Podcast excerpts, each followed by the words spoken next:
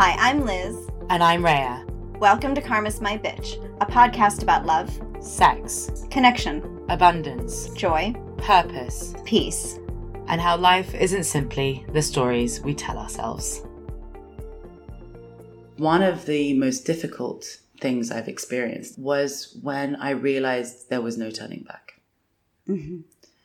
That I had come to a point where I couldn't but listen to myself. Yeah. I couldn't betray myself anymore for someone else or for anything else. But I didn't fit anymore in the world that I had created for myself Mm-hmm. because of that. Because when we're locked into our karma, when we're locked into our crap, we design our world to allow us to avoid seeing that we're locked into our crap. You know? and seeing the crap for what it is. yeah, exactly. Right. We turn our coping mechanisms into a lifestyle. And so when we no longer need those coping mechanisms, our lifestyle doesn't match who we are anymore. Mm-hmm. And that can be really jarring because then we have to create everything again. And it's funny because I thought it would be when you say, fuck this. That's the turning point. You know, and it is. I thought Well, it, it is a turning point, but it's a turning toward your karma. Yeah. And I thought that when we make choices within the game to get out of it, they're all turning points, right? Right. But actually, all those are the same thing, which is, as we discussed in the last episode, they're just us tapping into our hearts hmm. and making our own choices. Mm-hmm. But it's when you're out of that almost, when you are dealing with a blank slate where everything is unpredictable. Things could blow up in your face, things could not. You know, everything looks one way, but could be something else. And it's really confusing and it's very unstable. And I found that I was actually, that was when I was at my most insecure. I just felt really insecure. I, I felt literally insecure in the sense I did not feel secure. Right, because there's no grounding. Post karma game, you feel rather untethered. I mean, at least during your karma game, all your coping mechanisms and that became your lifestyle, as you so perfectly put that, at least gave us something to hold on to, right? Gave us a footing. And when we're karmaless, which by the way is new for so many people and new for many lifetimes. So let's just say that we don't have a lot of experience at this. Have people been karmaless in other lifetimes? It's certainly possible, but it not here really because as long as you were in separation, it would have been really challenging. So then you would have had to pick a, a lifestyle that would have been possible. And I guess you would have maybe just chosen a new bit of karma to work through. Usually that's how it works. But that's why we do hold on. Even when we're sort of at the end of our karmic game, it's like, you know, and as you experience, it's like, do I want to make this final step? Because you do get to a point where there is literally no turning back. And I didn't, by the way. Do you remember? I really didn't. I held on for a very long time. for dear life. Oh my gosh, it was painful to watch. I really didn't want to do it. no. I you think on some level I rationalized knew. you rationalize the fuck out of it because it's difficult because then everything becomes uncertain after that and on top of that we become responsible because then we have nothing to blame anymore we don't have our karmic theme or our karmic story to define us anymore or our act you know, our actions, our behaviors, our choices, our relationships. Suddenly, it's all up to us. That's fucking scary. And I think also because, you know, as in the land of separation, we've always been told like do X equals Y, right? Mm-hmm. So, and it's with everything, including spirituality, including religion, including everything. So it's been very much this idea that work through your karma and at the end of your karma, everything you want is sitting in a pot of gold. You know, mm-hmm. like you're about to have everything you want the second it's done. You know, like surprise, party, you know, welcome to Nirvana. And I think actually the reality is, it's just your life doesn't really look any different. You experience it. Di- you Yeah. experience it differently. Yeah. And the potential is all there. So the pot of gold is actually potential. It's Exactly. pure potential. Yeah. And that's more freedom than we've ever been gifted. And that's actually the nirvana, right? Mm-hmm. To me, those were all just metaphors because nobody could really ever explain it well. And especially if you're like, well, I'm sure the gurus of yesteryear knew better than to say, well, listen, it's really not that you're going to have everything you want. It's just that you're going to be so free for the first time that you're feel- you're going to finally feel peace. Some people be like, no, no, no, I'll take the party. Yeah. I'll take the lifestyle. I'll take the coping mechanisms because that's kind of fun and passionate and I need all that drama, right?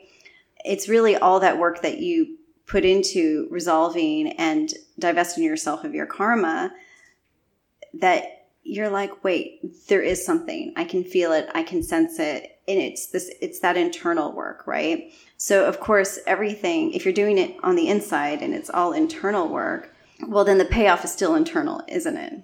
And we need to get there. And it's it, the moment you have that is when you're like, okay, maybe I really don't need the party. Maybe I don't need all that shit. But the meaning of this lifetime for several generations is to end separation through karma. That's the why. Yeah. And how do we do that on an individual level? We come into our purpose. We spend so much time, and we've spent a few seasons talking about karma and the karma game and coming out of your karma game and, you know, healing all that shit, you know? Can I say that? And healing all of our shit. But one thing that we sort of land on once we're out of it all is how do we create meaning? How do I create my own pot of gold, if you will? Where, what does my nirvana look like? That nirvana is not the same for everyone it cannot be, right? It doesn't work.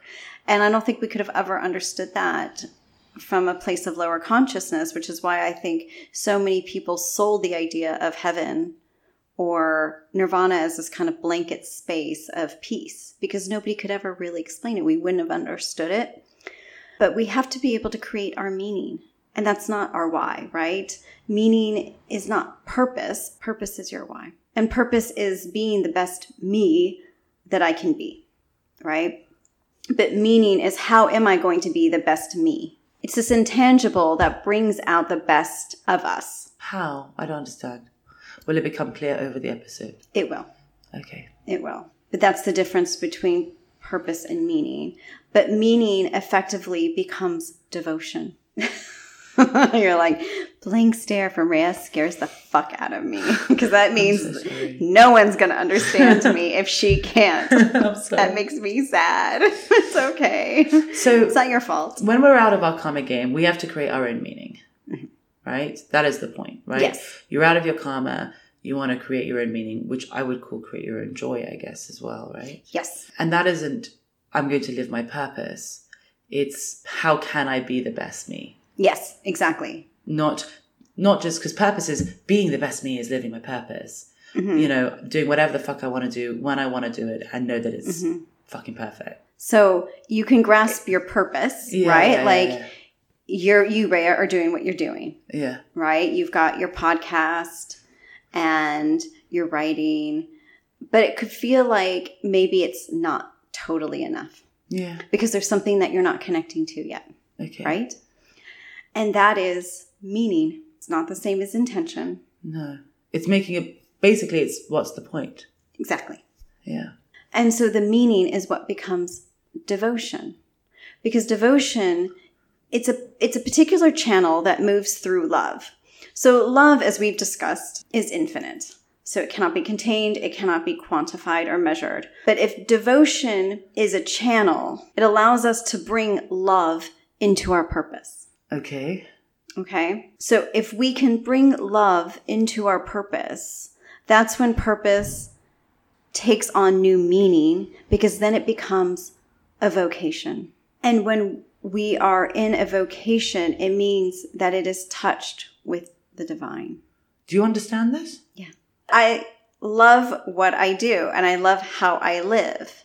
How I live is enough for me, right? Some people can look at my life and be like, well, why does she live in the basement? like, why does she do this? Why does she do that? But it's fine, right? It works for me. I'm not sitting here and like existing in a state of FOMO, wishing that I had more. What I have is enough, right? But doing all of this work, especially with you, because I've enjoyed par- I've, I've enjoyed partnering with you. It means everything to me, which means I cannot not do this because that is how devoted I am to it. Loving it the way that I do means there isn't anything else I'd rather be doing because it brings me joy, peace, bliss, and immense satisfaction. It could be any one of those things at a minimum. Once you are in your vocation, it is not about you anymore. it is not a devotion to yourself, it becomes bigger than that because it is part of the divine. And that's the distinction. And that's why it's not just about purpose. That's really the reason we get out of bed in the morning. If some people, they really, they get out of bed and the first thing they do is their yoga practice or they meditate or it's some, it's, it's a reason to get out of bed and not just because of the screaming baby. Although it could be like that, that it's, it begins with that because children can become a devotion So can you be devoted to your children and your work? Can you have both? Oh, once you're in a state of devotion, everything becomes an extension of that devotion. So ever, or, or everything can receive that level of devotion. Well, there are four different ways in which we can enact our purpose, which in this case, I guess, is Ties our in. vocation, right? Yeah, that ties in perfectly. Yeah. And they do line up with our bodies. So there is mental, physical, emotional, and spiritual. Emotional, how we feel. Mm-hmm. And it's not necessarily just our transient emotions. Right. It's the emotional body in its largest sense and how mm-hmm. powerful that is. Mm-hmm. So it could be things like uh, being an empath, holding someone's hand as they go through a tough time. Uh, these are just examples of, of ways in which it comes out, right? Then you have mental, which is again not fear and ego in the limited way that we know it. It's the larger mental sense of being able to connect the dots, being able to get logic out of spirit, hmm. you know, being able to like see the patterns in music and language, hmm. being able to communicate something from the mind which is not necessarily so linear, but being able to almost make it linear in some ways. There's physical, which is mean literally creating something in our physical reality. It could be building a bridge, building, hmm. uh, being an engineer, or you know, I have a friend who I will tell her a, a- an, an idea, and she will know the steps to take to literally bring it into this world. Yes. You know, this is the person you speak to. This is what you do. Mm-hmm. Like she can literally create it in this world. Yes. And that's not to be confused with a manifester. It's not No, the same thing it's at all. literally making it happen. Yes. Being able to navigate this world in order to create it. Not like, oh, I hope this comes to me and it just turns Yes. up. It's this is the person you speak to and this is what you say and this is how we do it. Mm-hmm. Whereas, you know, the emotional one is very much the kind of like, maybe I can open and show you compassion. So I'm able to see what the other person is feeling, or whatever story you're telling me. Mm-hmm. Maybe I can open your mind in a different way. You know, and then there's spiritual, which is effectively that everything is connected to the divine. yes. And that person is here just to bring that through. And there aren't that many. As we said, they do Mm-hmm. correlate, co- uh, correlate to our bodies. Yes. And whilst we teach in wholeness, is to be able to use all four bodies, Yes. right? Mhm. And that is how, uh, when we talk about conscious, it's the emotional, physical, mental. And we talk about higher conscious, that brings in the spiritual. Yes. This is not that we are removing, we are ignoring some bodies in favor of others. Not at all. Well said. It Not is just that where we feel most natural and comfortable expressing ourselves will be in one of the bodies in one way or another. very much. Which, what I find fascinating about that, and if anyone wants to know the key to which one theirs is, it's where they go to when they're still stuck in their karma. Hmm. So I didn't realize this, but it's true. I realized this like a couple of months ago, and I was so excited. I It's like our Achilles heel, right? But it makes a lot of sense that I that's it where we June. really have to like. Yeah, did I not tell you this in June? I was so excited. Maybe You not. might I- have. Go on. Yeah, exactly. Because what happens is, is so if you think about it, um, if you have more of a physical purpose, when something goes wrong, when your karma hits you in the face, your reaction will be try to fix it physically. Mm-hmm. Who do I need to speak to? How do I get this fixed? What medicine do I need to take? Yeah. What test must I do? Mm-hmm. Right? If it's something mental, you'll go into your mind. If your purpose is more mental, that is where you're most comfortable because that's where you're wired to be most comfortable. Right? Mm-hmm. Yes. So you go into your mind, you're like, how can I connect the dots in a way? How can I solve this? You know, you go into your Mm-hmm. Fear and ego in a way that's very toxic. What's the equation? What's the equation? Where Yes. do I fix this? What is my expectation and where, where does it go? there is a solution. Exactly. Mm-hmm. When it's emotional, it's, you know, when, you're starting your you're you just feel everything to such a degree that it almost, you know, it, It's a lot. It's too much, Mm-hmm. right? So you almost shut down your emotions, but that's where you're going. You're going to your emotions to navigate it through. Mm-hmm. And that's when you're being ping ponged all the time from one thing to another. Because when you're in your karma, your, your emotions are much more, they, they are always transient. It's not the emotional body that you're picking up on, which is Right. how could they feel? Where is the compassion? Where is the love? Mm-hmm. How can I hold someone else's hand through their journey? Yes. It's more, I am just being flung from one side to the other with all these emotions. And and then if it's spiritual then what tends to happen is you just shut down the connection entirely. You don't trust your knowing anymore and all that kind of stuff. Mm-hmm. And then then you feel anchorless in the same way. So we can almost guess which one will be. Like everything else that we've been teaching our karma the bit pre bit pre-game and during the karmic game is actually giving us all the information we need to have for what comes out afterwards. Mm-hmm. And that's another one. So for me i was always in my mind. Mm-hmm. I'm still in my mind in a way.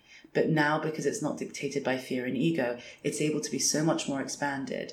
And that is where i feel much more natural. It is where i feel my best coming from that place. But it's about marrying my heart and my mind Mm-hmm. it's about bringing forth the rest of me and using my mind to maybe explain it, express it, but not be trapped in it, if Yes. that makes sense.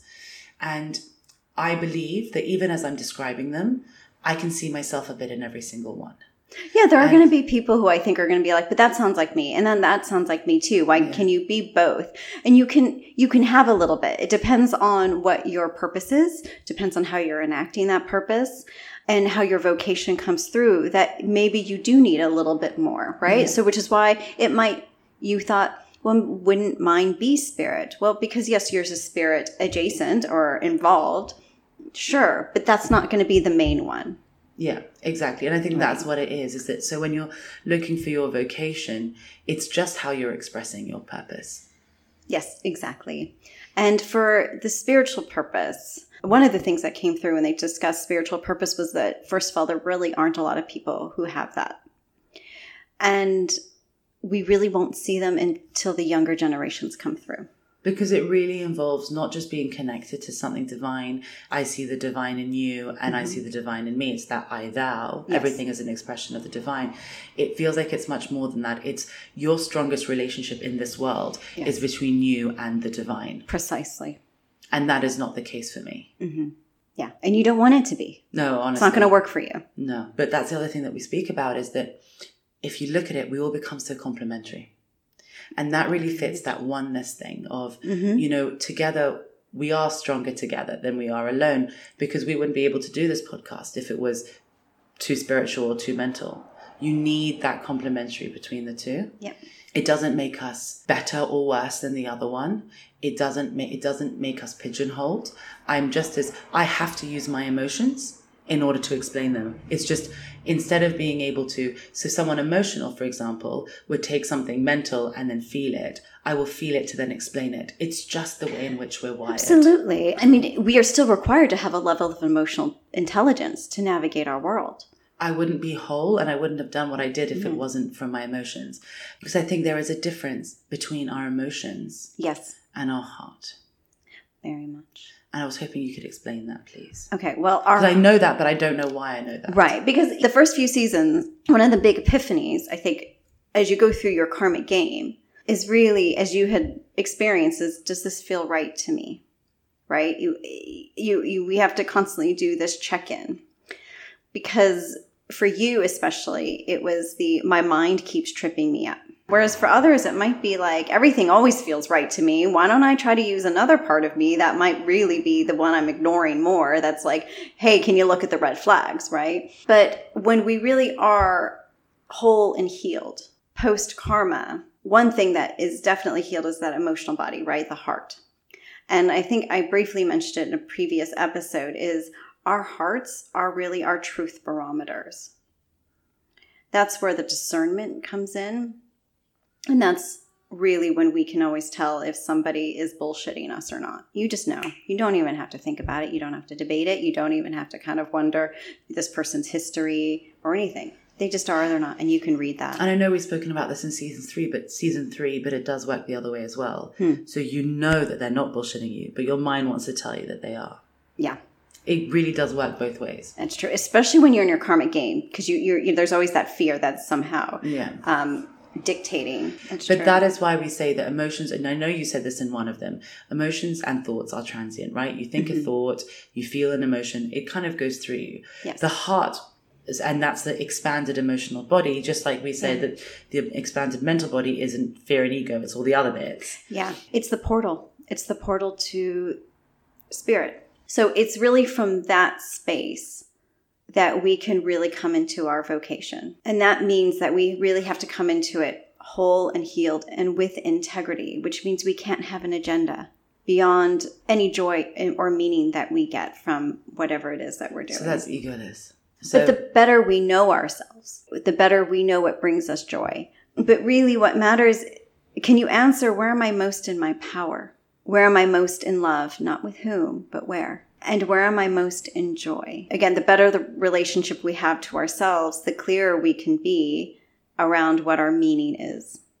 Because we don't necessarily have to see it as a vocation if that doesn't work for us in the moment. We might still be too unsure post karmic game what we really want out of life or what we really desire. It really depends on what our growth trajectory has been. So it can just be very simply can I fully accept myself? Do I know where my talents and my strengths lie? Do I know what my limitations are?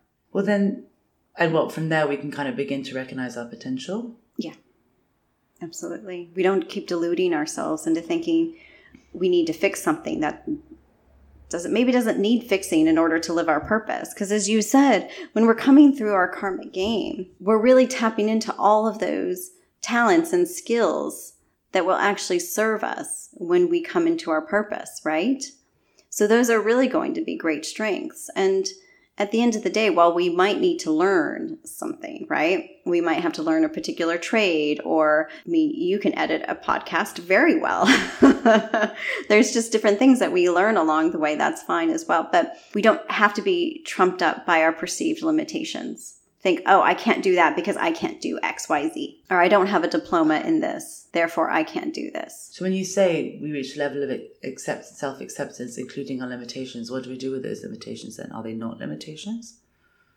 Well, they can be. I mean, I'm never going to edit a podcast. I could try, I could learn. I'll probably do a very, very shitty job and realize that I'll probably have to, you know, we all have them. Because again, if we really are very clear about how our purpose manifests best, why would we necessarily want to spend our time trying to know how to do everything? And this is why we talk about this after we talked so much about mission and purpose, because the devotion really has so much to do with where we're at in our relationship to ourselves. I think there's a lot of times, you know, it's like, oh, if I just go to the gym, then I'll do this. Or, oh, if I do this, then this will happen. Mm-hmm. You know, it's, and those kind of beliefs, I think, keeps us still in separation. Very much. The truth is, I came out of my karma and nothing changed because I was already living my purpose. Mm. I was mm. already using my heart to burn through my karma. Yeah. I was already surrounding myself with the people that would still be around me when I was out of my karma.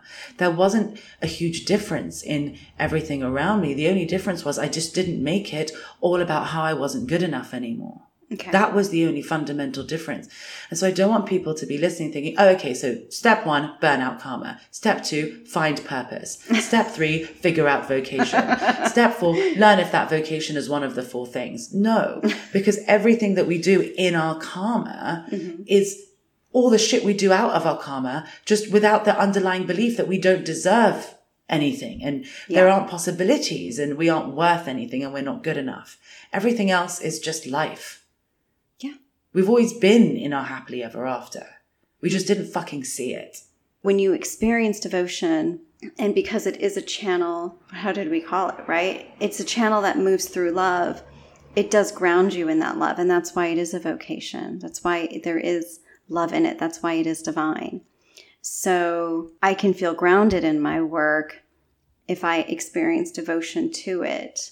It doesn't have to be my everything, but it is certainly going to be my sweet spot.